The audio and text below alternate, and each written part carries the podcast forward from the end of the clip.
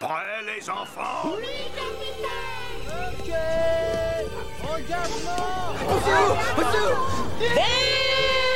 La dernière théorie tient pas la route. Deux secondes Nom de Dieu J'ai dépensé sans compter. Envoyez le film Hello, bienvenue dans la version podcast du cinéaste. Prêt à parler pop culture? Le podcast que vous allez écouter est disponible dans sa version vidéo sur YouTube avec plein d'autres choses. N'hésitez pas à aller voir. Bon, on commence?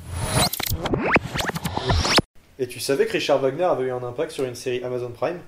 Wagner Attends, attends, rembobine Richard Wagner, c'était un compositeur, écrivain, chef d'orchestre du 19e siècle.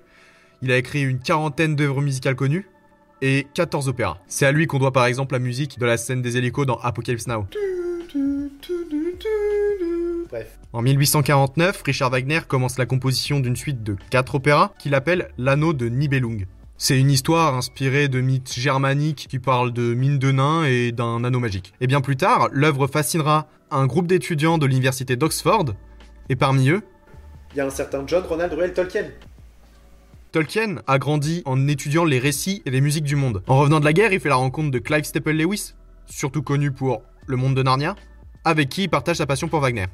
Et donc au milieu des années 30, Tolkien et Lewis assistent à la représentation de l'œuvre à Londres, un opéra qui dure Plus de 13 heures. Et seulement trois années plus tard, Tolkien publiera le grand classique de la littérature fantastique qu'on connaît, Le Seigneur des Anneaux.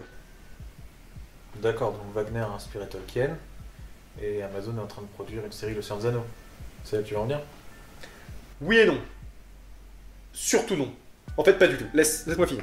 Bien plus tard, dans les années 90, une jeune autrice britannique fait publier le nouveau tome de sa nouvelle série. Dans la suite de livres, on trouve rapidement beaucoup de similitudes avec les œuvres de Lewis et de Tolkien. Pour le coup, il est plus question d'anneaux, mais toujours de magie. L'armoire permettant de passer d'un monde à l'autre devient un mur sur un quai de gare. Et le grand mage qui affrontait des démons dans les mines de la Moria devient le directeur de la plus grande école de magie de Grande-Bretagne.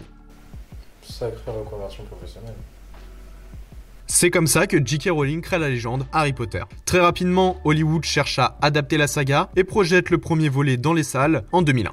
Le succès de l'œuvre montrera que l'adaptation de romans pour ados au cinéma est extrêmement rentable.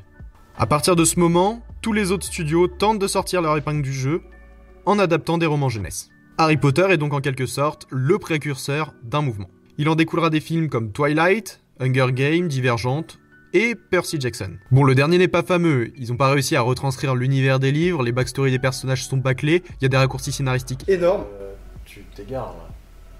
Ah oui, pardon.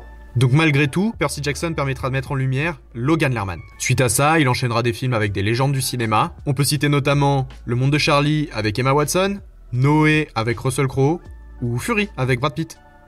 Et récemment, il est apparu aux côtés d'Al Pacino dans la série Prime Video, Hunters. Une belle carrière en perspective, mais faut pas oublier que sans Richard Wagner, il aurait peut-être jamais intégré ce casting. C'est tout Bah ouais.